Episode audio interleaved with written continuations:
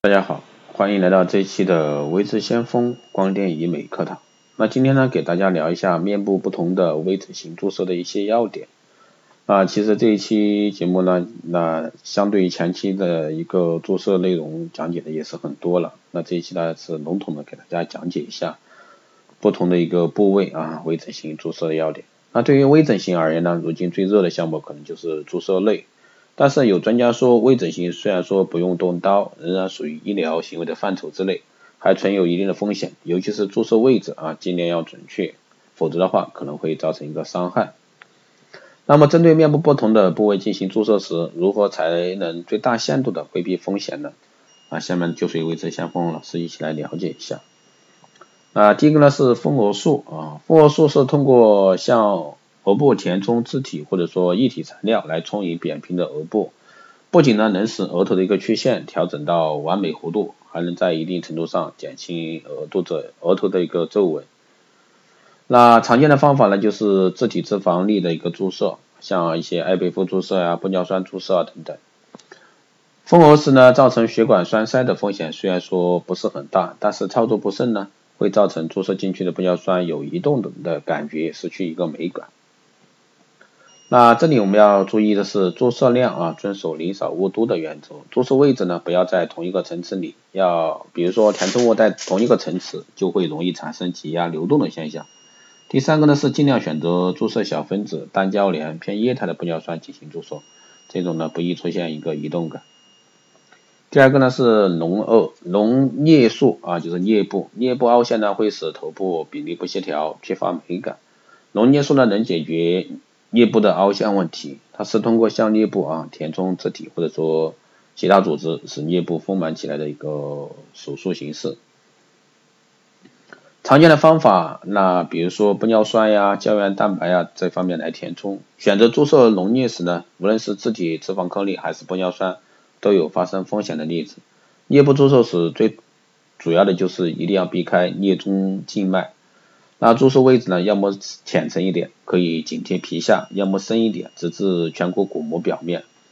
如果说觉得浅层注射不够平整，就尽量选择深层颞骨骨膜表面。不深不浅的位置呢，很容易注射进入一个颞中静脉。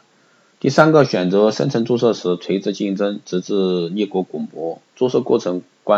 注意观察效果。那这些都会注射安全提供保障。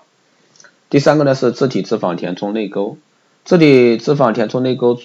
是从脂肪较多的部位抽取适当的一个脂肪细胞和多能细胞填充物，将其净化萃取成脂肪颗粒后呢，注射进入一个内沟处，使之膨起，以达到一个填充内沟的目的，受到一个众多求美者的喜爱。这方面常见的方法就是自体脂肪的一个填充注射时呢，无论是注射的是深层还是浅层，那针头一定不能触碰到内管开口处，那这个部位呢有大血管，稍微有不慎呢就可能出现淤青血肿，会持续半年。那避免注射到眶内和眼轮匝肌，因为眼球的转动，眶隔底部的脂肪的运动，这样就容易形成一个假性眼袋。第三个呢，注射时可以让受术者睁眼向上看，同时呢左手手指抵住眶缘，以随时感知推出的一个脂肪颗粒，达到位置，避免注射到眶内。第四呢是注射丰下巴注射丰下巴整形呢，就是采用一些填充物使下颌增高或者说微微上翘。常用的方法是自体脂肪丰下巴、假体植入手术，还有颌部成形术、玻尿酸丰下巴等方法。注射丰下巴只有轻微肿痛，不会说有开刀动手术带来的极大痛苦和安全风险。而且呢，注射针孔微小，注射后呢没有痕迹，不会留下疤痕。注射丰下巴时呢，注射材料用量一般都在6毫升左右，涉及血管方面的风险不是很大，但美感呢却显得相当重要。每个人的脸型不同，要根据脸型判断比如说长脸型，下巴就要稍长一点；如果说是单脸型，那颧骨就要比较突出者呢，就要适当向前翘一些。调整下巴的长度和前翘度呢，就非常的考验操作医师的审美水平和操作经验。只是根据每个人不同的面部特征，做出适合的长度和翘度，才能让下巴与面部的美呢相得益彰。